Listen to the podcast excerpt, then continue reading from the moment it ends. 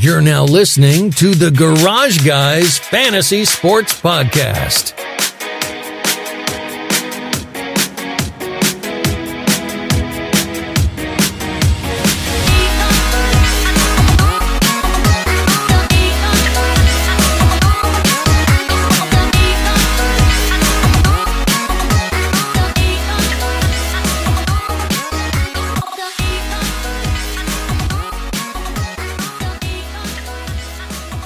Welcome to episode 105 of the Garage Guys Fantasy Sports Podcast, brought to you by Garage Guys Fantasy Sports Patreon page, where we had another winning ass week. Thanks to the homie Drew Dean. Drew, you crushed it. I'm proud of you. Hey man, yeah, I appreciate it. It was a hectic week between um, seeing family and friends and homecoming and a baptism, and then also providing the content. But glad to say that we came out on top. Uh, the DraftKings content was good, and the bets went four and one. So I think everybody's happy. Hell yeah. And you can have all of that by becoming a patron. All you got to do is go over to patreon.com slash garage guys, subscribe to one of the four tiers that we have available. Drew works his ass off on these rankings, just helping garage guys crush the game. We're just we're, we're killing it at life. Killing it at life, killing it at DraftKings, FanDuel, the works. I used one of Drew's DFS lineups this week that he puts out there for garage guys on the Patreon page. Let's count how many times I can say Patreon. You want to? um, so, so, yeah, I'm using I'm using I used a lineup this weekend when I was in Talladega, and won money. Bam. That's that's that's all Drew, baby. Drew's making it happen. Drew can make it happen for you. Patreon.com slash garage guys. And you just used the the cheat sheet, right? Because you didn't have very good service. You weren't talking to me at all. That's Yeah. something. That's something you just used straight off the off the sheet. Yeah, right off the sheet. Drew Drew dropped it out. Um, I was uh, in the media center at Talladega, and I checked it out.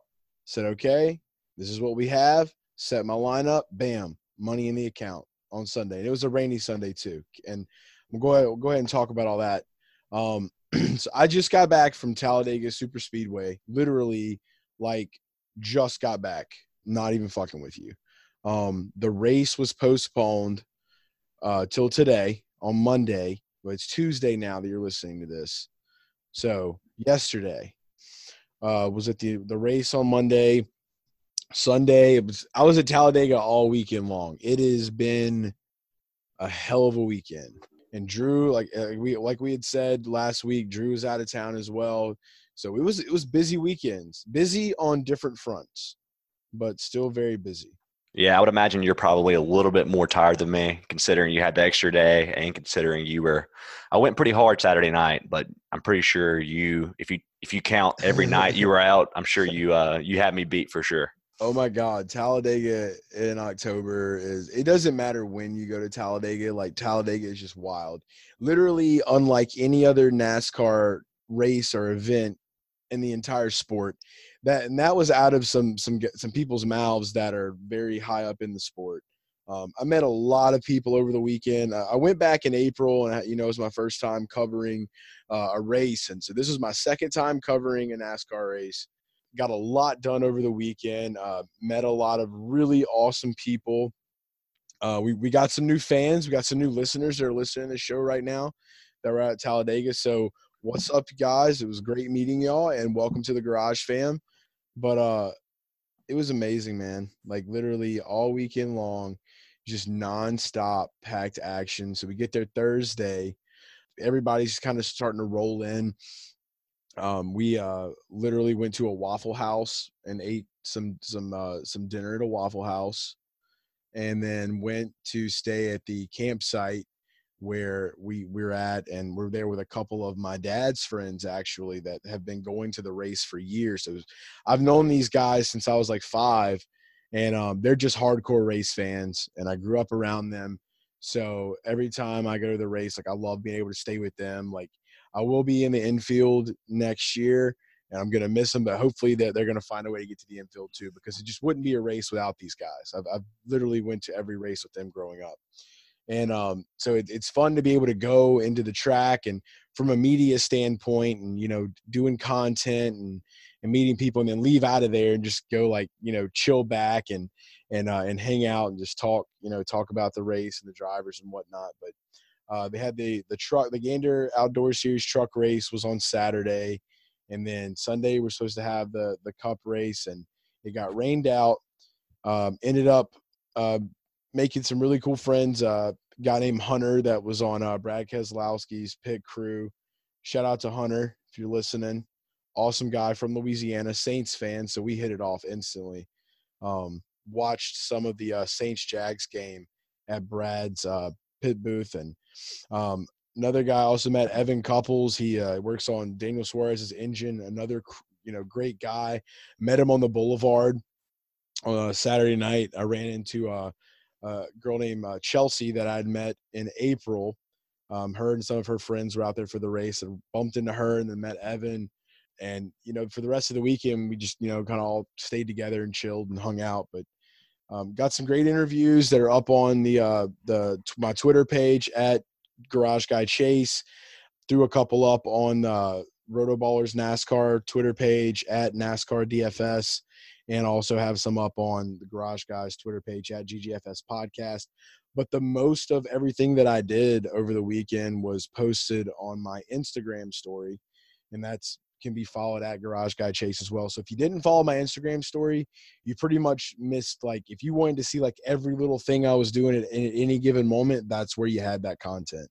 So um, I had that up there because Twitter doesn't do stories. If Twitter did stories, then I would have been on Twitter all weekend. Why should, Twitter should get stories? Yeah, I wonder if they're just not doing that so they don't kind of follow the pack. You know, I guess Twitter's always been the the character limit and and tweets, and maybe they don't want to. Right. More, I don't more know. news oriented. Yeah, I don't know if they want to change their brand too much, but I know Instagram added story after Snapchat, right? And it kind of picked Yeah. up. I, I've literally I use Instagram stories more than I use Snapchat. Like I hardly ever use Snapchat now. Instagram is really kind of take took took over as king, and also everything you put on Instagram goes directly to Facebook stories too. So if you follow my Facebook page, GGFS Chase on Facebook, for some reason Garage Guy Chase was taken or something happened. I don't know, but um, on my Facebook page, if you just search Garage Guy Chase, you can find it. Uh, all my stuff was posted there too. But literally, dude, I think probably the craziest stuff that happened, like out on Talladega Boulevard, you know, they literally have um, booths set up where people like have bars at their camper and like you just give donations and get drinks pretty much and there's people that are just the most wildest scene you've ever can imagine like take like um you ever been to Bayou Country Superfest? Yes. Okay. So take something like that and like take like hardcore like like a redneck yacht club style trailer park scene kind of like southern like gritty and merge it all together and that's Talladega Boulevard. It's Yeah, I can see that, man. I was like, I was about to say my guess would be adult spring break, but a country like redneck, dirty version of adult spring break. I don't know. Yes, it is just like it's like the only place you can go and just like act extremely wild and trashy and not be judged because literally everyone there is doing the same fucking thing. It's uh it's What's the it's- average age? there were people all the way from, you know, college to 60 years old, man, that I that we saw out there and like everybody pretty much is just like having the, the time of their life. I I met guys that were from Louisiana actually that were in like their you know 40s and 50s that go every year and they just get wild and have a wild ass time. And then I met some, you know, I actually met some uh some some students from Ole Miss. Um, I met a couple. I actually met I, I met a guy from Hattiesburg. He was on my Instagram story. Dude had like this uh this like robe thing on, and I was like, "Yo, dude," I'm like, "You excited for the NASCAR race?" He's like, "I don't even watch NASCAR, bro." He's like, "I'm here for the party." like dude it's like it's just i don't know it's an amazing thing so it's like even if you don't like nascar or you're not into like the sport itself like go to Talladega and just go for the weekend and just go experience this wildness. You're you're you cannot experience this anywhere else in the world. I guarantee it. It is literally like there are people. I met people from Sweden this weekend. I met people from the UK. I met people from Russia. Like literally, like people come all over the world to this one track. And like I said, I literally had, I, I'm not naming names, but I had some people that are high up in the sport that have big jobs in this sport that have said there's nothing else like Talladega in this entire sport. There's nothing else like Talladega in this entire world. Like it is literally a one of a kind, the most unique party scene you will ever experience in your life. It's I just I want everybody listening to the show to at least go once. Got to give it a shot. It's where me and Drew met. I was about to say that. And how does it compare to that race? Like as an overall scene, is it is it wilder? Is it calmer? Is it more people, less people? Is there more hype around the race because it's the playoffs? I mean, what what was your feel? So for me, like you know, April and, in October are are exactly the same. Uh, fan standpoint, it is. Um, but for like you know, being for me being behind the scenes, you know, I, I got to talk this weekend with with Joey Logano. I talked with Ryan Blaney, which was the race winner at Talladega. Huge congrats to Ryan, which is an awesome guy. I wrote a wrote a little paragraph about him in uh in my driver picks article on Rotoballer this weekend too. Got to uh, talk with him a good bit, and then I got to talk with Matt DiBenedetto. I talked with um, Alex Bowman, and uh, I ran into Bubba Wallace on the Boulevard, which was which was hilarious. We had a had us a good little chat. Like I said, if you follow me on the story, if you follow my story on Instagram, you saw it all. But um you know they they were a lot more you could tell it was intensified. Like the their mindsets were very drilled. Um in april it was a little bit more loose. Like i could walk up to some of the drivers on pit road where they were qualifying and things like that. And this this time in october like when i was out on pit road trying to go get some video content or ask some questions i could definitely tell that like you know i didn't want to approach them as much because they were constantly like in conversation with their you know their crew chiefs their pit crews. It was a lot more serious. Like um, i know for joey logano i talked to him like the first day i was out there on friday and you know i did kind of like a little humorous video with him but basically i was just like you know because we always talk about how joey logano has a rocket ship and um in some races like he just has a rocket ship so i was like do you have did you bring the rocket ship with you this week? Like is it, he was like we better have a rocket ship he's like it's the playoffs. And plus at what everything that happened to him at dover you know the week before you know he had to to do something. He made it to the round of eight like he's right there at eight. He's on the cusp. So like he's he's got to perform in kansas next week man but logano took a tough blow man but he, he had the rocket ship dude. That car was fast as hell. And but he took the tough blow. It was one of the one of the many wrecks that happened but the, the wrecks to, it was total carnage at dega uh, yeah i watched some of the race and i talked to you a little bit about it before we hit record here.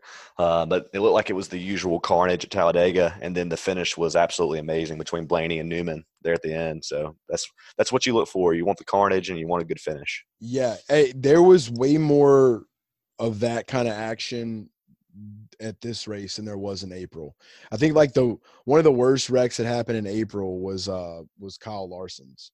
Uh, his his flip, dude. That he he flipped that car like crazy but yeah, just it was an amazing race. Uh, it was my first ever Monday race that I've ever attended. Never been at Talladega in my entire life where it rained out. So that was the first experience that I've had with that. And aside from the race, man, uh, a lot of people might not know, but Talladega is amazing, more amazing now than it was in April. So when you came in April, you know, you kind of saw the infield, you know, where the garage was over to the left, and then there really wasn't a whole lot in the middle of the track. It was just kind of like there. They've developed, they have an entire new like infield development for fans, and it is absolutely amazing. They have a, a new like bar and lounge called Big Bills. And inside of Big Bills is like uh, you know, they have the garages for the cup drivers on each side. So the garage area for the cup drivers or the the old garage area is now strictly for trucks and Xfinity and ARCA, and the new Cup garage is right there inside of the Big Bills, which is the bar and and food area and all that. So fans can literally be in there, go get a beer, and then go turn left and walk into the garage and see all the crews working on uh, the cars and stuff. So absolutely amazing from a fan standpoint. They have like a new area where um, you know they have a little kids area where they can play. Way more TV screens. Victory Lane is open. The the public that are in the garage experience, like if you have that pass for the garage experience, you can be in there at Victory Lane, and that's something that not a lot of people get to do at other tracks. Um, they don't have it really open to the public, so Talladega has that now and and like I said, Ryan Blaney getting to win that race, man. Um, it was. I mean, Talladega is a huge toss up, dude. It's just all about staying out of the big one and um, getting those long runs. And but Blaney prevailed, man, pulled through, and uh, they, they they were they were pumped, man. And I'm pumped for him because I know he's been ready. He's been itching to get him a win. So him getting a win was awesome. He, deserved it, man. And like I said, now he's going to keep pushing in the playoffs and I don't know, just a hell of a sport. And and every time that I I go to these tracks and you know I watch racing every Sunday now. Like eh, it hasn't changed at all. I'm, I'm still writing my articles, but every time I go to that track, man, it just it reinvigorates me in my love for that sport and just like because now even though that I'm covering it from a media standpoint, I still have that fan in me. You know what I mean? Like so, just I am so excited about the sport and where it's headed. Also, shout out Ryan Vargas. He's one of the NASCAR Next drivers coming up. I ran into him in the garage area. Um, awesome guy. If you're not following Ryan, go go look him up. He's on the come up. Him and Hailie Deegan are two of the big uh, NASCAR Next drivers right now. So Ryan's doing awesome stuff, and uh, he just dropped a new uh, Talladega remix video on YouTube. So everybody should go check that out. But Ryan's an awesome guy. Met Richard Childress, by the way, which was just incredible and then they the pit car was Dale Earnhardt's number three from the year 2000, and Richard Childress drove it. The, the, not the pit car, the pace car. Drove that around the track on Sunday, just like floored it, man. It was, it was electrifying. Like it was just, this was probably the best weekend that I've ever had at Talladega in my entire life. I'll put it that way. That that's how good this weekend. Yeah, man. Hats off to you. I wanted to tell you, um, you know did a great job balancing out having fun and also getting some content and um and making those connections. I saw all your posts and you know, man, just hats off to you for making sure you're not there just to just to party or just to have fun, but to also you definitely uh, got to party when you're there, though. I mean, even the drivers are partying, so I mean, you, you gotta you gotta part you got you gotta have that good uh, work play balance at Talladega. Hey, I heard, I heard, I heard your voice change when you were with uh, Bubba Wallace. I knew you were, I knew you were into something. But uh, yeah, I was excited. I actually was excited to see him, man, because like you know he's been really, you know, he's been very vocal about his depression this year and um just things that he's been battling with, and so like I just love to like talk with Bubba because like I'm, you know, you know me. I'm one of those people, and all the listeners that, that are out there, you guys know me. Like I've I've got such a big heart and I just want to see people happy and I want to see people having a good time no matter what they're doing in life. And that's kind of like a mission of mine. Like aside from everything that we do with Garage Guys, like just me as a person, as Chase Holden, like I just want to see people at their best and feeling good and being happy and just living their best lives. So getting right into Bubba was awesome. And and like yeah at the end of the the the instagram story like you know i asked him i was like you've been slamming some brad k's.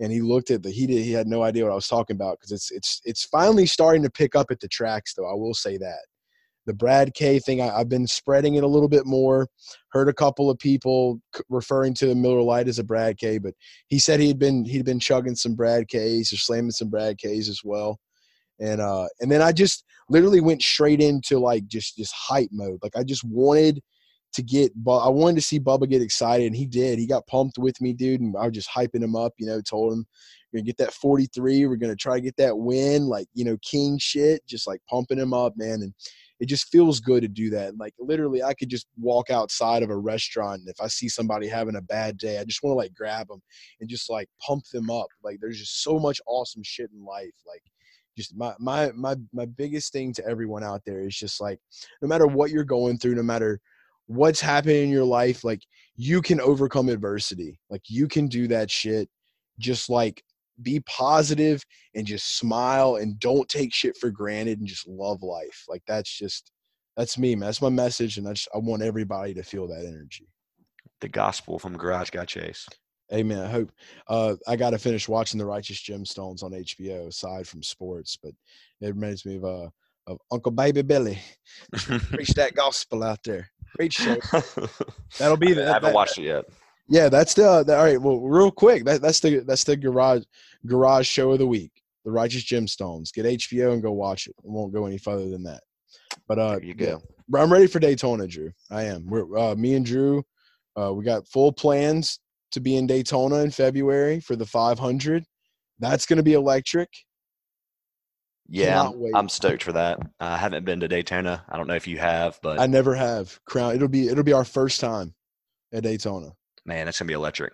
Yeah, crown jewel. I've already I've already been talking to some people about it today, and they're they're just as pumped that we're to be there. So it's to be electric. NASCAR's on the come up. Don't sleep on it. So now let's get into some NFL talk. So of course, um, I didn't get to watch basically any football at all this weekend. On the ride home from Dega, I was literally sitting in the car going over uh, fantasy scores on my phone. I was checking all of my uh, my lineups and stuff. Like, th- I think this has been the first full weekend where like I have just not paid attention to football. And when I was on the ride home, I was just like, it all started like coming at me, and I was just like, I was like, oh my god, like I got to catch up on football. I was like, Yeah, I was about to ask you, man. Like, when's the last time? When's the last time you you missed the whole weekend slate? Years? Never, never, bro. In like literally, like I remember in the last time I went to an October race in Talladega was 2017, and I was literally, well, that was before I was doing what I'm doing now. But I was in the stands with my dad and my buddy, and the race was happening, and I was on my phone checking fantasy scores. Like, so this was the the first like full week of football that I just did not watch. So yeah, it's it's very weird. So I caught up on it um, on the way home. I I didn't get to catch any of the the Packers Lions game, but I, I was on Twitter and I saw that it was uh, a, a referee basically did the Lambo leap. Uh. But uh, but no, but Drew, like I I'm literally you are you're taking NFL this week, man, and I, I'm gonna be just chatting with you and giving you some some of my thoughts on on uh, some of these fantasy scores that I've saw, and you got you got to let the Garage fam know know what the fuck's up, dude. Hey, that's no problem. I was mainly quiet during the NASCAR spill, so it's only right that uh, I start I start talking it up here a little bit towards the, the back half of the of the podcast. Yeah, you got to. So, Let's go. Let's fucking Yeah, I got to start, man, with the the Booger McFarland. I mean, I think we saw like the the the, the best and the worst of him in the same game. Early in the game, or, or, or towards the middle of the game, he was saying something about Jimmy Graham need, needing to be double teamed, and I was like, What? man, what what year does he think he's in? so, so that was funny. And then um, he also spent like time explaining to the audience what a 12 man on the field penalty is. So that was really funny. How long? Man, I can't remember. It was probably it, it was way too long for what it was. I mean, everyone in their right mind that has watched a football game knows what 12 men on the field means, but he felt the need to explain it. But I'm gonna give him props, man. Like this is my first time to ever give him props. He um actually went at the refs. He was very honest and, and candid with the audience about the referees, and I know a lot of people don't do that; they shy away from it. And the Lions kind of got screwed. I, I know a lot of people are coming to the defense saying the Lions shouldn't have been settling field goals and they got what they deserved, but there were numerous occasions where the um, it's almost like man. I mean, I've already seen the conspiracies on Twitter, people saying that somebody was paid off.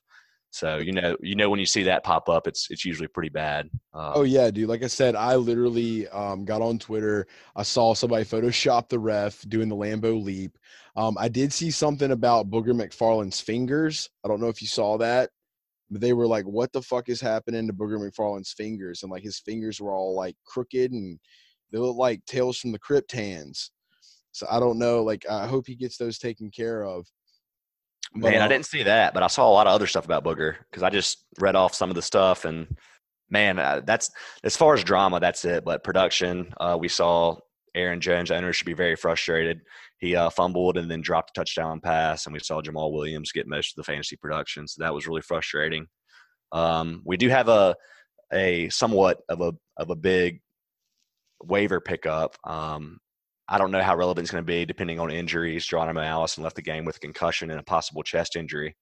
So we have a, a possible newcomer in um, the wide receiver corps for the Green Bay Packers, and that's through a guy named Allen Lazard. I'm not going to act like I know anything about him, but he looked amazing in the game for about a quarter and a half. Had a touchdown pass from Aaron Rodgers.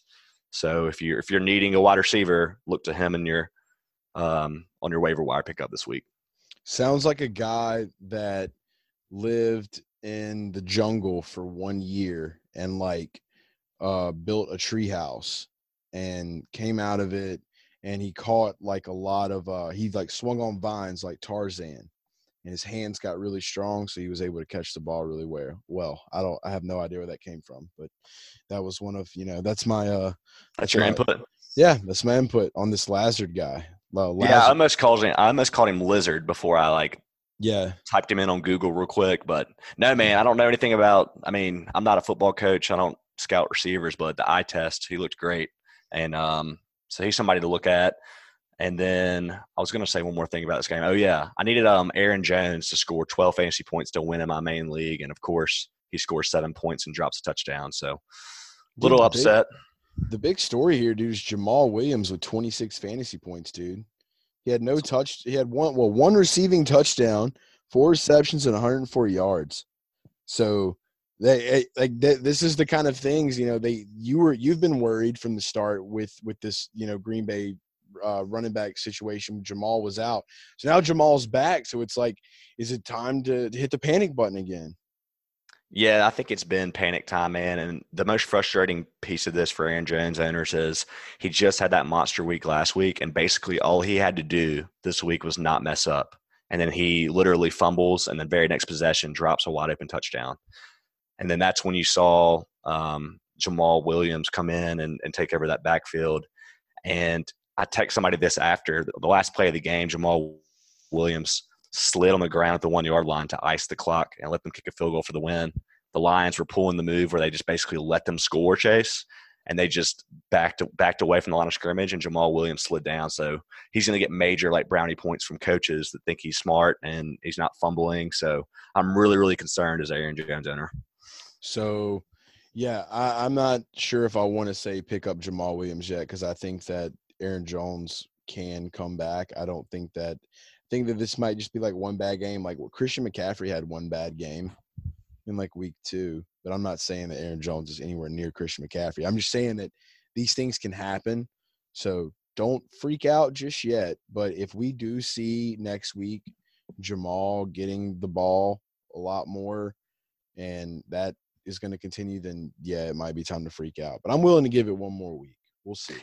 Yeah, I'm still starting Aaron Jones for the record. Um, I'm not like ready to to to say that Jamal Jamaal Williams is the guy, but if we take away last week's game where he was out for injury, it's pretty it's pretty close in terms of where those snaps are going. Well, since we didn't get to cover the Thursday night game because we dropped the show um, before the Thursday game, we got we got to talk a little about the Giants Patriots game, which is another game. Like I, I, watched like like literally like a few like bits and pieces. I know that Golden Tate came back in a big way. Daniel Jones did not have fantasy points, but I feel like he had more than people probably thought he would have playing the Patriots. This was not a uh, this was not a normal game in the beginning. I, I kind of was like wondering if like the Giants were just seriously like that uh, much of kryptonite to the Patriots. Yeah, it's definitely you saw the the Twitter haters, the Twitter Patriot haters come out pretty pretty early in the game. Tom Brady had an interception. Um, looks like him and Edelman were not on the same page. Probably one of the first times in their careers. Um, but you're right, Jones did okay, but had some really really bad interceptions. The story of the game was the Patriots defense again, and then the Patriots offense did pick it up in the second half. I did want to highlight uh, Mr. Mr. Gunnar Olszewski, I don't know if I'm saying his name, his last name correctly, but I knew you were going to love him. So the first thing I showed you on Twitter today was was Gunnar. Yes. So this guy is an absolute force. So he's a wide receiver for the Pats. Dude has there's a picture. It's a tweet from uh, Albert Breer, and uh, it says, "Why can't Gunnar Olszewski be catching passes from Gardner Minshew?" Dude has a tank top on. He's got his family crest tattooed on his arm and wearing a green Bass Pro Shops hat. Dude looks like he straight up came out of like the swamp in Louisiana. Like this dude hunt was hunting a gator before he reported to the game.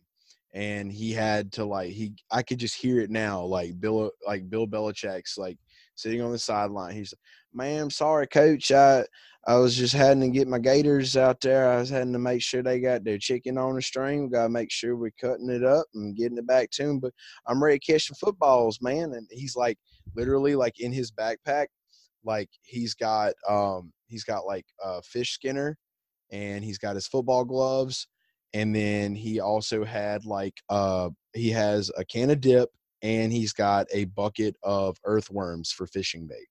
That's what this guy carries with him to every NFL game. That's that's a guaranteed fact after this photo. Guys, yeah, that's spot on, man. He's like 160 pounds, or he looks super light. Just looks like uh, I saw where he was a, def- a defensive back and punt returner in college, and he's an undrafted guy. Just typical Bill Belichick signing. Looks like he's going to be the next Danny Amendola, but I don't know, man. It's going to have to take some injuries for him to stay on the field, but he he filled the void for the number three receiver after a Josh Gordon injury. So, so yeah, that was another that was another kind of blow. But did Josh did Josh come back in the game at all? I don't think he ended up returning. I know he was on the bike at one point warming up, but mm. I don't think he returned. I remember I saw a clip of him somewhere, but yeah, I looked at his fantasy points. I think he only had like like one point or so. Like he didn't really do anything, but hope he can get back from injury. And also the the news is now that uh N'Keal Harris should be uh, they're talking about bringing him off of IR, so he might be coming back in um, he might become coming in for his debut maybe uh, next week. Yeah, the the offense definitely is the big question right now. The O line's banged up and not not doing too well, and they haven't been able to establish the run game really. So they need some help somewhere, man. And um, other than that, they're going to be relying on their defense and, and Tom Brady just to get enough points to win. So we're on to you know basically until they either make a trade or there's a lot of rumors about AJ Green and I think the stuff the Stefon Diggs rumors are probably going to be over after that performance, but there's a lot of receivers on the market. So the Patriots can be scored on next week. Do you think that that 14 will turn into a 21? Ah, man, Darnold looked good, that's for sure. But I, I, I don't know, man. The Golden Tate play was really um, very, very fortunate for the Giants. It was really good coverage, and it kind of just went their way. I don't know. I don't think that the, the the scoring of that 14 points really holds any any merit to me as far as it increasing. Um, it seems like you think so, though. Yeah, I don't know. The Patriot the Patriots have the Jets next week. Yep, they have the uh, Jets next week, and I believe that's an away game for the Patriots. So it's Jets got them at home. The Meadowlands. The that's Meadowlands. Can't wait to talk about them Jets, man. We'll get there, but uh, Let's go to uh, the Panthers and Buccaneers game. Um, Jameis Winston was in uh, was in full shine, full form for this one, doing everything that I knew he could do. Those five interceptions. yeah, it feels like we're due for two or three of these per year, right? So I don't think it was too big of a shocker for anyone, but I don't know, man. Typical Jameis after a few decent performances, he um, puts up a five interception and maybe I want to say two fumbles. So that's just not a not a good look for Jameis. That's just that's Jameis, dude. Like, and and what's up? Okay, so what's up with the uh the the the constant OJ Howard is coming uh tweets? I, I'm seeing these press releases every week. OJ Howard's coming. OJ Howard came with the whole 5.5 fantasy points, and that's probably all he's going to come with for the rest of the season. OJ Howard is done. Uh, and he'll he'll have one game, one game where he goes off this whole season. That's it. One game. Do you think he's not good or not being used? Because I've saw some people saying he needs to be traded. He needs to be traded. He could be yeah. used completely different. Like it's just the, the Bucks and the tight ends. I don't know what it is with that team, man. It's just it's not like Cameron Brate is the guy. Like because they're only going to use that tight end in the red zone situations. It's like it's the same way that Kyle Rudolph has been used in Minnesota for like ever. You know what I mean? Like it's that that's just the way that it, it happens. And obviously it doesn't matter who the coach is because Jameis is just gonna do what the fuck he wants to do. gonna make sure he throws that ball to Cameron Brate around the end zone. Cameron Brate had like 12 fantasy points. I don't even know if he had a touchdown. I don't have his stats pulled up right by me, but like I saw that he had the 12 fantasy points, but it's like Cameron Brate's the, the tight end there, obviously. Like like throw OJ Howard out the window. If you're still holding on to OJ Howard, you're doing yourself an injustice. Yeah, it was your typical Cameron Brate, like one touchdown, probably like one catch or two catches. Um, yeah. So you know that's what they do there. And if you drafted OJ Howard early, I'm sorry. Yeah, all there was so many people that were so high on him, and I was just kind of like, mm, okay, the Cameron Brate's there too. Like it's just that's that's the way it rolls there, man. I, there's nothing else to say about it. Um, we saw uh, I don't even know how to say this name, Jer Ogunbowale. um, I, am butchering that completely. He had a, a, touchdown. That's one of the uh, the rookie. Oh yeah. Hey, this was the guy that Crazy Earl called about. Yeah, Crazy Earl had had it had a big thing for him. And uh, shout out to Crazy Earl because he he got his Tannehill. He got him some Tannehill this week. So wow, huge weekend for yeah. Crazy Earl. Cra- Crazy Earl, give give us a call, man. We miss you. Let's let's talk about this this Tannehill guy and, and this da- Dari Ogawaga Waga. I'm sorry. no, no, that's their that's going to be their third down like guy when they're trailing by two touchdowns. Everybody has one of those one of those backs, um, but nothing more than that. Um, I, I don't know if you saw this, Chase, but one piece of news for this game is Cam Newton's possibly coming back to practice. So that's going to be interesting to monitor because the the the Panthers are undefeated with um, Kyle Allen and basically going with a pocket passer and then utilizing Christian McCaffrey has has led to them being undefeated with with Kyle Allen. So what's your thoughts on on Cam coming back? So I've heard a lot about Cam. I've heard a lot of rumors, people talking about you know the, just trade Cam, let him go. Um, I talked to a few people today that didn't even realize that Cam had came out with a YouTube video discussing his injury and why he's not playing. And it's very important. If you haven't seen that, go go look it up. Like he literally sat down. He's got his he's got his frilly little uh, ascot from Capos on or from Cato's, and um, you know he's wearing his his nice linens I guess you would say, his curtains, and um, he's drinking a glass of wine and smoking a cigar, and he's just sitting there talking about how he just doesn't want to play because he can't run and can't be Cam Newton, so he's not going to play if he can't do that. And this is what happens. This is the NFL. I don't care who you are. This stuff happens every week, any given Sunday, next man up mentality. At the end of the day, this is a business. These teams want to win. This isn't the Carolina Cam Newtons. I, I have respect for Cam for coming out and saying what he said, but Kyle Allen doing what he's doing, the team's winning. Well, they don't need to change anything. So, and, and I think they're also saying that Kyle Allen is probably still going to be the starter. And, I, I agree with that. Like they're, they're in a rhythm. Don't break that rhythm. Yeah, I don't see how you can really bench him unless I mean I don't I don't know what kind of politics are going on there, what kind of organization the the Panthers have in terms of the the inner the inner business um, politics, but I, am riding with Kyle Allen until until he collapses. I also want to say this: Jameis Winston is the only quarterback that could put up the same amount of points as the defense that he's playing against. like fantasy points for Jameis Winston and for the Panthers defense. Incredible. Incredible. Oh, That's man. so true. McCaffrey with 21. You know, McCaffrey got over the 20 hump. As long as McCaffrey's getting over the 20 hump, it's fine because you know you're going to get a lot more games where he's doing better. But uh, yeah, Curtis Samuel with 23 fantasy points is awesome to see. Curtis had him a, a really good game. And uh, if I'm not mistaken, Curtis was the highest scoring Panther uh, on Sunday. So shout out to Curtis Samuel. So I think that's enough for the the Bucks and and Panthers game. I want to move on to the Ravens Bengals. I um, want to do this one kind of quick. Um, quick shout out to Auden Tate. He had 12 targets. So for some reason he's on your waiver. He shouldn't be, but if he is, go go ahead, go ahead and give Mr. Auden Tate a look as he's emerged as wide receiver two. Um, I'll let you um, talk crap about Joe Mixon. And, then, and then the Ravens side of the ball, man, um, they spread it around. Lamar Jackson passed it to everybody a little bit to, to each receiver, but the main guy was Mark Andrews, and the only other other note there is we finally saw the Lamar Jackson big rushing game. So I think he had over 150 yards rushing. But yeah, I'll turn it over to you for the Joe Mixon. Dude, so uh, before I, I really don't have much to say about Joe Mixon, honestly. Like it's five fantasy points. I've been saying it every week. Joe Mixon sucks. Um, if you draft and like he was drafted in the first round, like he was like a first round guy for a lot of people. Just it, it's Joe Mixon. It's the Bengals. Um, he's not Le'Veon Bell. As much as people want to c- continue to compare him and how he is to Le'Veon Bell, he is nothing like Le'Veon Bell.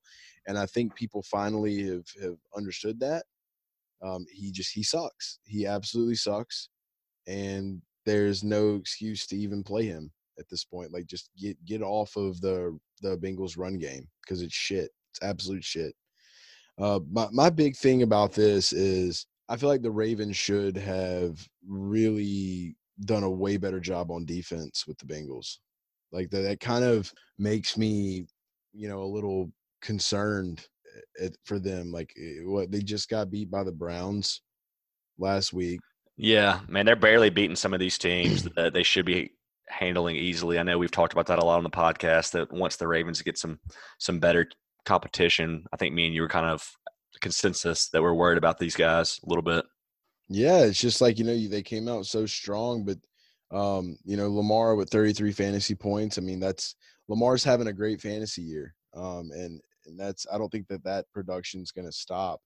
But it's just one of those teams where you want Lamar Jackson, and then you're going to have your ups and downs with with Mark Ingram. But it's who are you throwing the ball to, really? I mean, that's what it all comes down to. Mark Andrews is the number one target in that offense. He had 14.9 fantasy points. Couldn't ask for more from a tight end. That's good tight end production. I just I, I don't think that the Ravens are everything that everyone said they were, and I think that we're going to continue to see, you know, a little bit of a regression before it just kind of coasts. And yeah, they're one of my prime teams, man, because the AFC's so down this year. Like you got the Patriots, then really with the Chiefs struggling, and Houston maybe it's the second best team, but there's a lot of teams trying to be the number two team right now, and no one's stepping up. So the Ravens are actually my number one candidate that needs to make some trades. I wouldn't mind seeing them improve their defense, which is struggling, and then also looking for a receiver. They definitely need to take advantage of the down year in the AFC. Big facts. Just let let the Browns come back and find their way. um, and speaking of the Browns, uh, almost beat the Seahawks. Mayfield had a better ish game when Nick Chubb had a good game. So Nick Chubb rushed for 122 yards and two touchdowns, and we've seen now, I think, two or three games now that Chubb, Chubb has played well, has led to Baker playing better. But this interception issue is is bad, man. I mean, I saw something where he's leading the league in interceptions since entering the league, so it's not going away. Yeah, it's it's one of those things. I mean, maybe, maybe it's the reason that led me to start Gardner Minshew over Baker Mayfield. So that that didn't turn out too hot. Against your Saints too. Yeah, against the Saints. But I mean, even even the weeks before, like I had Baker in a dynasty league, and I have Gardner, and and I put Gardner in over him. I've been playing Gardner pretty much every week, just because Baker has, yeah, he's been he's been a huge just letdown this season. So, and and I don't think that uh that anything that can be said in the media is is going to get to a point to where it's going to like fire him up to the point because like if we would have saw that like we should have saw that by now like that spark out of him and that fire out of him. It's uh it's it's gonna be one of those weird things but i feel like maybe like we're week six. I feel like maybe by week eight some things can turn around man. I i, I want to see that but you're absolutely right when it comes to nick chubb man. He is killing the game. Um he's he's the player to own in cleveland right now. Yep, for sure. And um, last note on Cleveland before switching to Seattle, um, uh, Odell eclipsed the 100 yard mark, but still haven't seen quite the numbers we want out of him overall.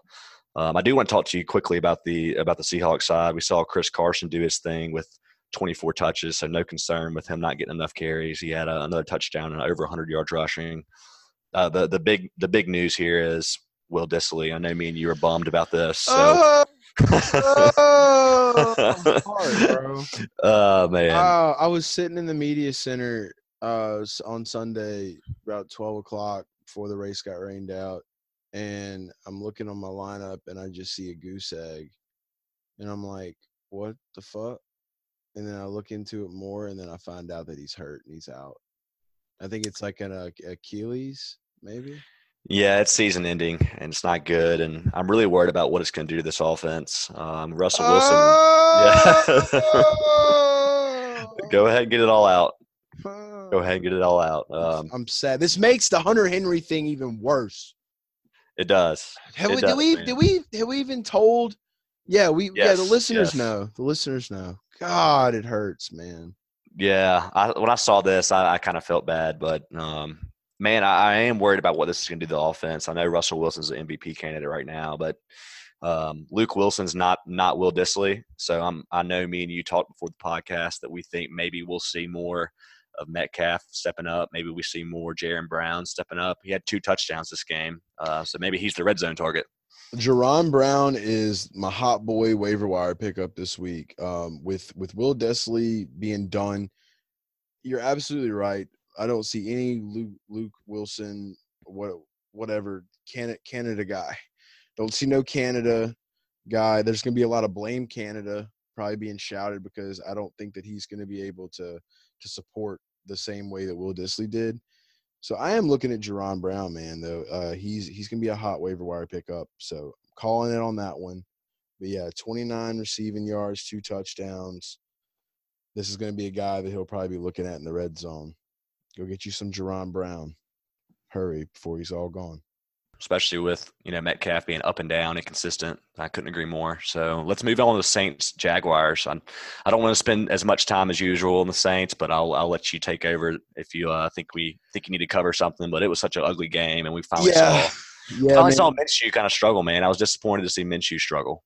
And, and and who would have thought it would have been the Saints? I would have thought that uh the week before we would have saw more of a struggle, but um the Saints was the one they had 11 fantasy points on defense. Uh, and in one of my leagues, I started the Saints defense, started Gardner. He only had like five fantasy points that I saw. Um DJ Chark only had seven. Yeah, it was just uh it was just kind of a, a weird game, man. But I'm happy for the Saints. Excited for them Saints. That, Uh, defense is rolling. Outside of the 49ers and Patriots, I think they have the best defense in the league, the third best. So I'm loving it. I'm loving every minute of that. So can't complain there.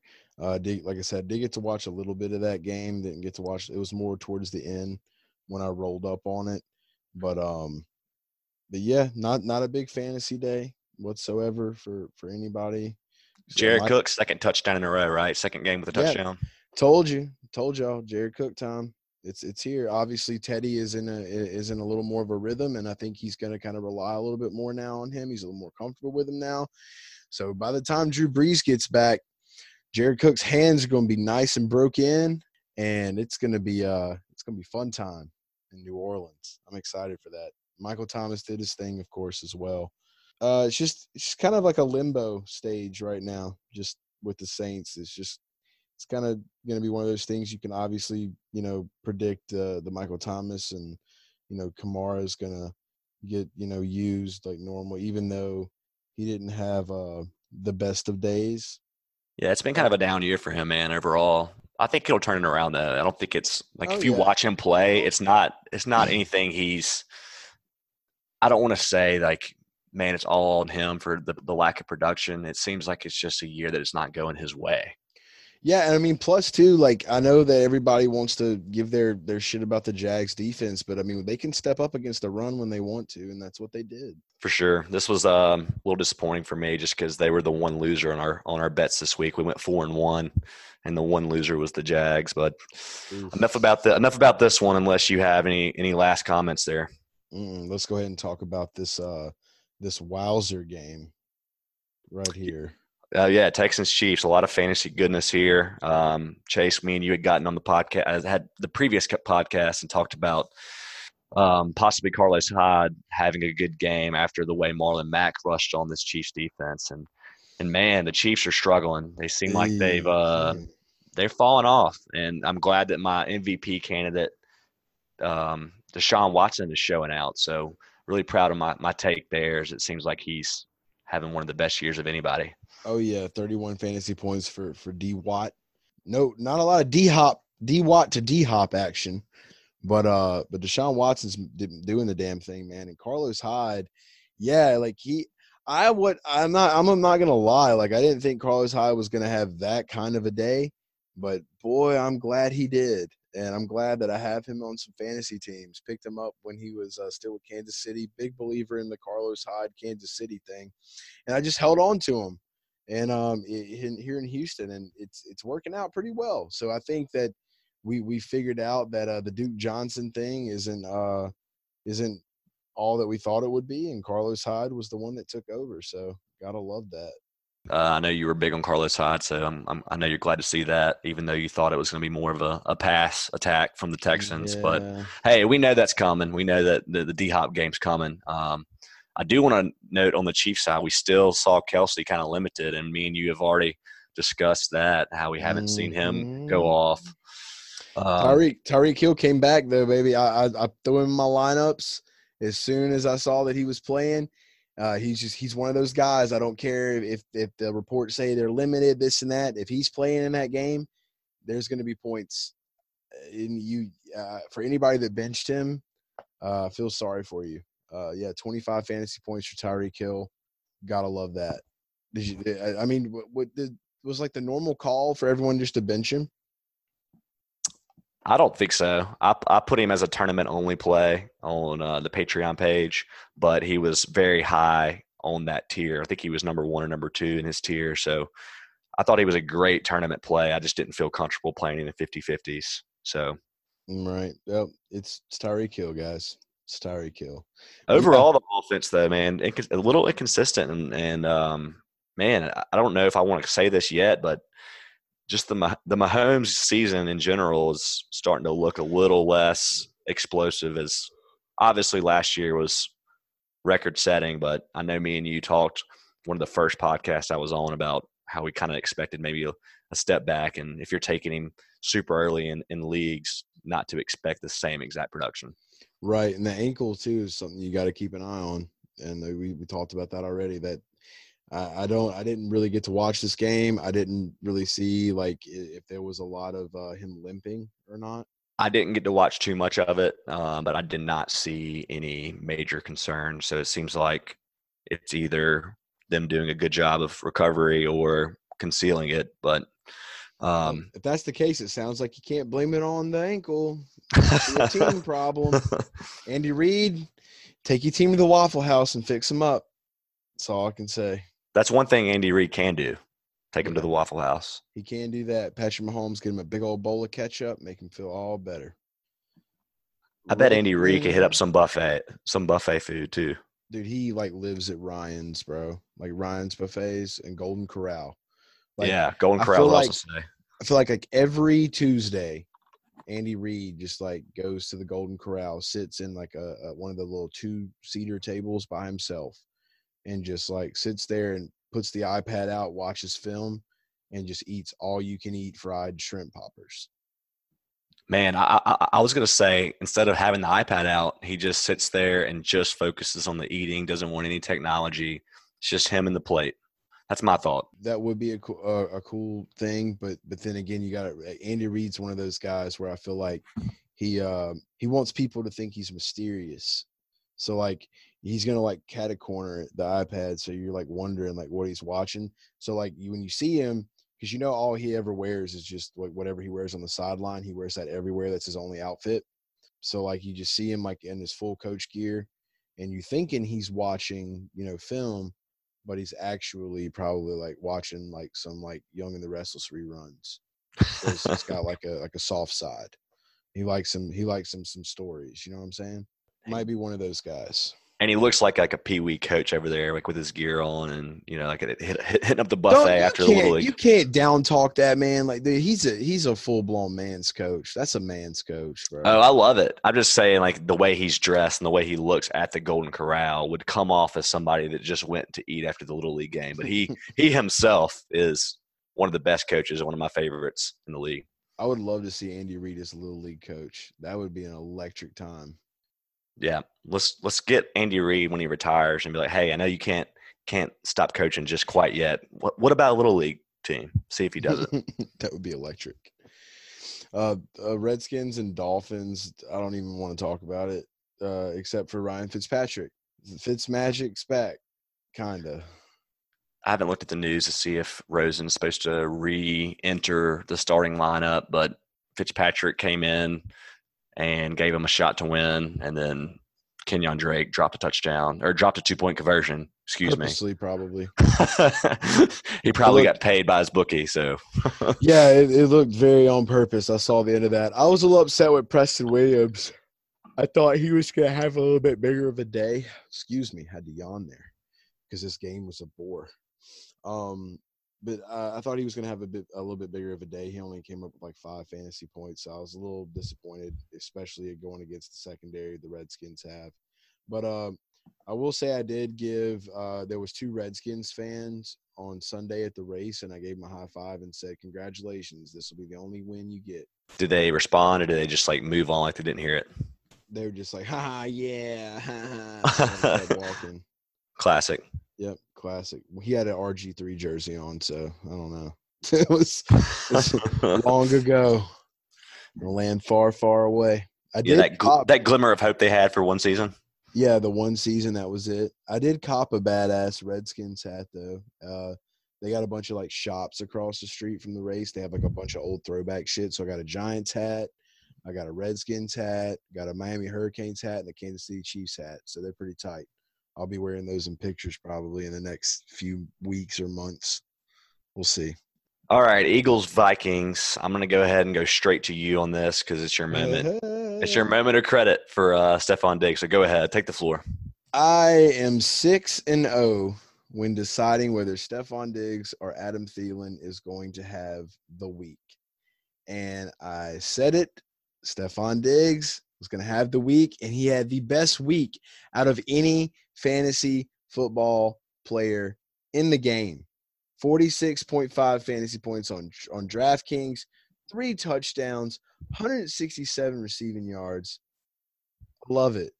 I love it. And I love being right, but I love this too.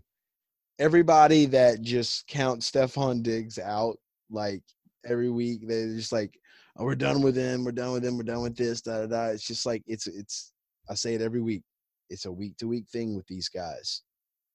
Yeah, I, I, knew when I saw the uh, the first and second touchdown, I was like, man, Chase is going to come back with a grin on his face. So, so props to you. And um, I don't think the Thielen guys were too upset. He did score a touchdown, and he did get um, him one, but Stefon got more. That's and right. Tune in, tune in on Friday's episode to see which Minnesota Viking receiver is going to go off on on their uh, on their next game. I'll have it for you, and we're going to go seven and zero. Oh yeah, you're not feeling any pressure right now. It's just easy picks for you. Mm, no, just just go with the gut every time.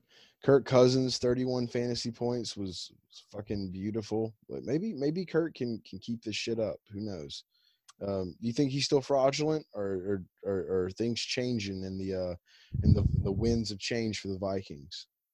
No, when the pressure increases and they have a few tougher matchups, I'm sure he'll revert back to his old ways. But man, I mean, he has every chance to be good with that. It's it's a good running attack. Yeah. two good receivers. He's got all a good defense too. I mean, he has everything he could ask for, right? Yeah, Dalvin had a down week though. The Eagles' defense is definitely better at covering the run than they are the pass. I will say that. 13 fantasy points for Dalvin Cook. Um, still can't complain with the year he's had so far. For that, yeah, it is one thing that I'm glad you said that because I was about to skip over this, but I think you need to note, or everyone needs to note that um, Mattison, uh, the rookie Mattison, had 14 carries and Dalvin Cook had 16. So maybe we're maybe we're looking towards. I'm not saying it's going to be a 50-50 split by any means, but we might be seeing something closer to to 70-30. Whereas the beginning of the year, Dalvin Cook was was getting all the production.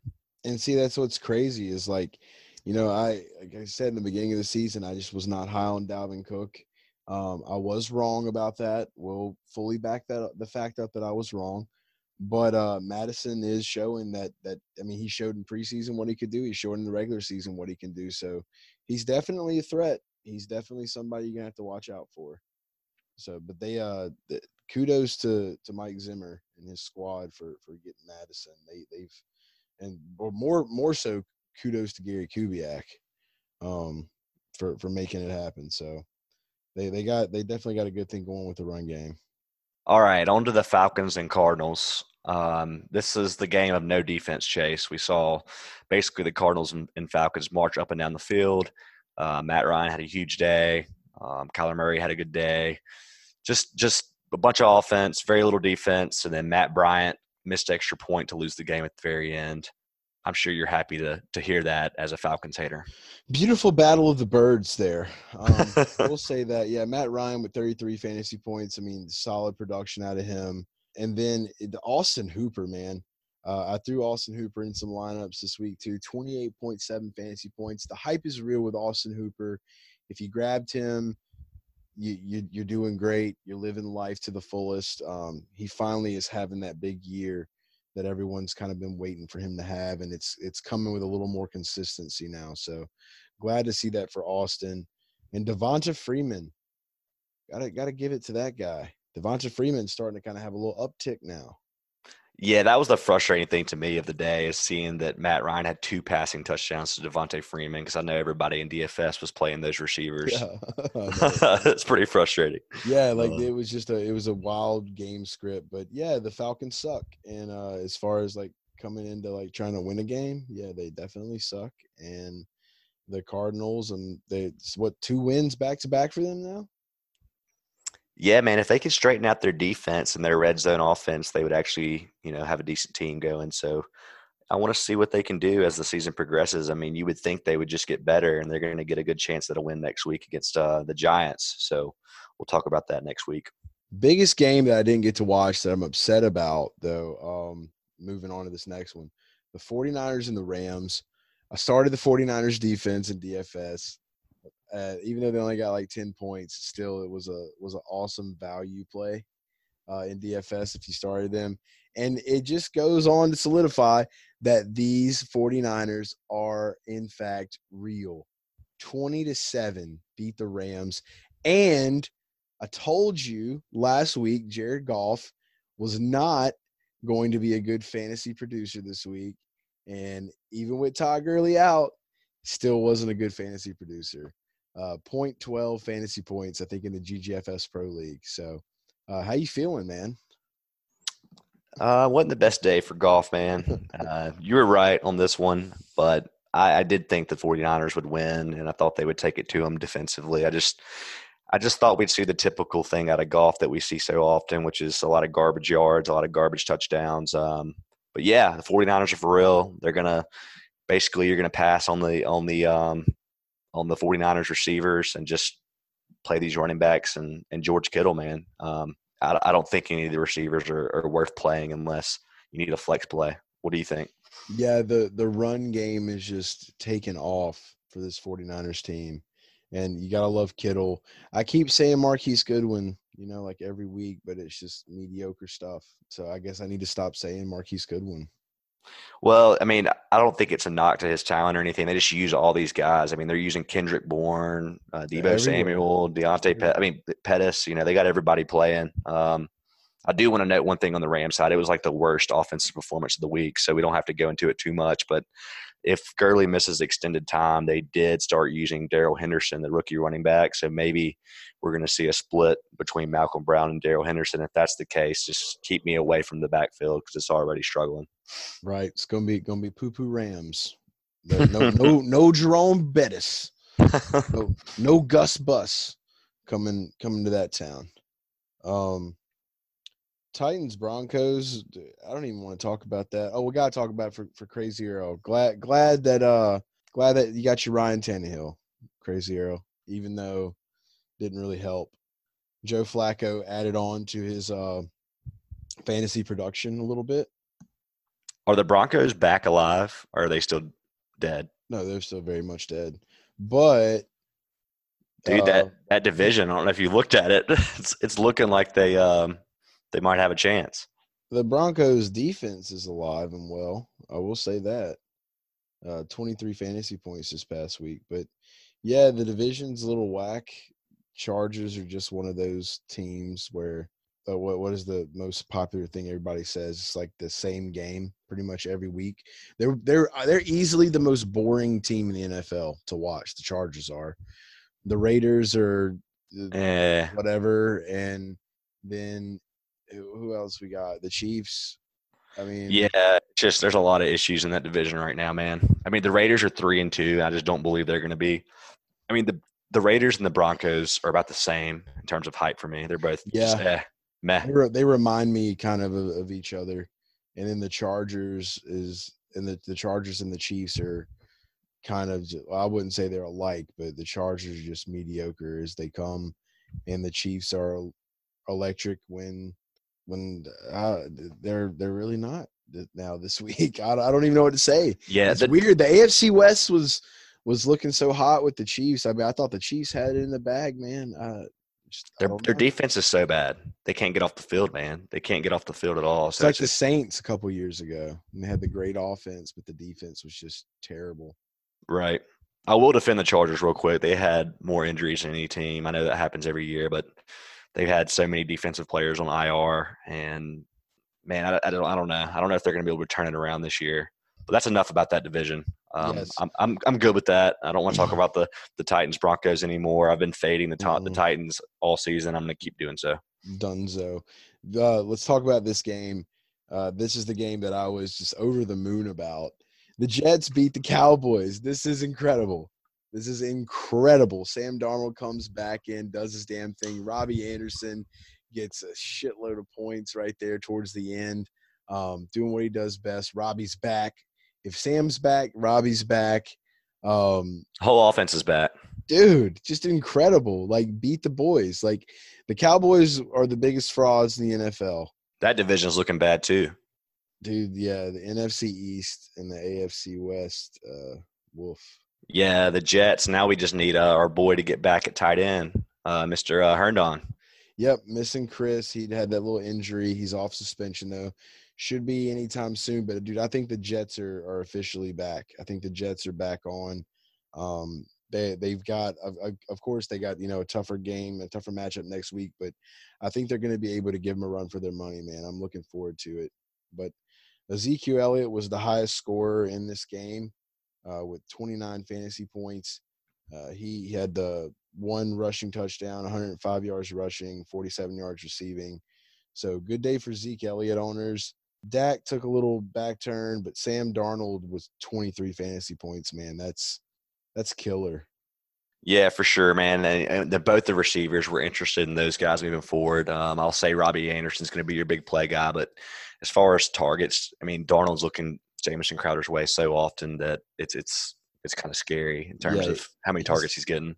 He's kind of like your floor guy, and uh, and Robbie's your ceiling guy. That's that's kind of the way I weigh him out. But the the real thing is here is is you know I'm I'm a little I'm a little concerned with Lev, man. Like uh, him only getting 12 fantasy points. I, I thought that he was going to have a way bigger day than he did. But is this just a testament that the Dallas has a really great run defense, or is this just saying that Le'Veon Bell's on a new team now, and as much as we want to believe that he's still going to do those things he did in in Pittsburgh, that this is just a new team, and that you've got to kind of go with the flow of Adam Gase, where he wants to see that quarterback just you know sling that rock.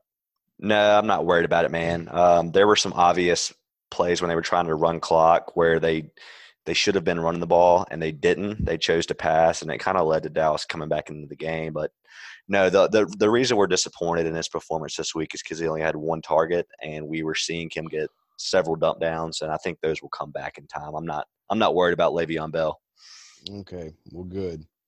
I'm glad glad you have that there. It's just been it's been a rough rough couple weeks, and so now that Darnold's back, maybe some things will start kind of uh fixing themselves and getting back. So ready just to see Lev eat with over at least 20 a game. That's that's where you want to see Le'Veon be. Before we switch over to our last game, I do want to note that Amari Cooper left the game with an injury, and um, I'm not sure about the the how serious it is at this time. I saw where Jason Garrett basically said today that he wasn't sure, and they're going to consider it day to day. But obviously, if he's if he's out for extended time, we're going to see him go back to that Zeke ground and pound game, and then also Michael Gallup moves to the number one receiver. Yeah, it's gonna be rough. And, and Randall Cobb was out that one too. So Tavon Austin actually came in. He had 11.4 fantasy points. Um, so Tavon's definitely somebody to watch with uh with with Amari and, and Randall, um, kind of having those issues. Is there any uh any news or in depth stuff on uh on on Randall Cobb on what's going on with him? I honestly didn't look up Cobb, um, but I just I was trying to find something on Cooper, and I couldn't find if people were optimistic or pessimistic. It just we're gonna have to wait and see, and rely on the listeners to to check those updates out. Do that for us, Garage family. Love you. And last game we'll touch on this Chargers Steelers game. I actually got to catch a, a little bit of it on TV. Um, I'm on- sorry. I'm sorry. I'm sorry that you caught that on TV. That's like the worst game you could have caught. so um, yeah, I was eating a I was eating steak on Sunday night. We grilled some steaks up for the last night. It's kind of like a little tradition that they uh that, that the guys I grew up with uh camping that they do when we go to go to Dega. But uh I, I really don't have much to say about about this game other than the Pittsburgh Steelers defense was rocking and rolling. The fact that Hunter Henry had 30 fantasy points and he was on your bench after he was should have been in my fat finger should have been my starting lineup. So I was I'm a little hurt. Uh, I had. I Insult in the wound. Yeah, man, it's bad. It's bad. Yeah, this game was ugly though, man. It's like Melvin Gordon coming back has not been good for Ekeler or Melvin Gordon. It's not good for the Chargers. Melvin Melvin is just bringing that negative negative negative juice to him. I don't know. Yep. And then I'm sorry, Juju uh, owners too. I mean, they're just all these QBs are just checking it down to the running backs. Juju. Ooh. Ooh. Uh, got gotta love you some James Conner though.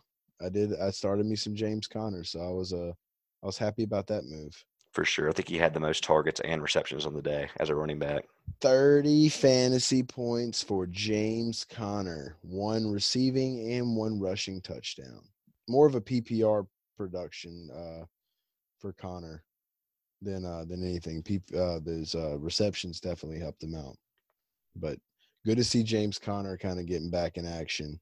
He was one of my early pickups in the dynasty league, and he started off kind of slow this year. So glad to see him picking up a little bit of steam now with all the uh, the quarterback issues and stuff that that's went down with uh with Pittsburgh. How how is Mason Rudolph? Is he still in space? He's probably in another planet, so might be some more Devlin Hodges. I haven't heard a, a, a Rudolph update. Dude, yeah, this guy. Oh man, evil can evil. Gotta love him. But yep, that's uh that's that was week six. The the least watched football I have had in years. And Garage fam out there listening, just know we'll be back strong for week seven. Getting you ready for the Sunday slate coming up. Drew's gonna be uh hard at work this week getting these DFS rankings ready to go. I'll have some uh some of my NASCAR articles out this week. Uh, if you guys are a little more interested in the the NASCAR stuff, we're rolling into Kansas next week. The playoffs are continuing. It's the round of eight, so I'll have all the goods there that you can check out. But uh, again, Patreon.com slash Garage Guys. Get over there today. Subscribe to a tier. Sports, party, repeat.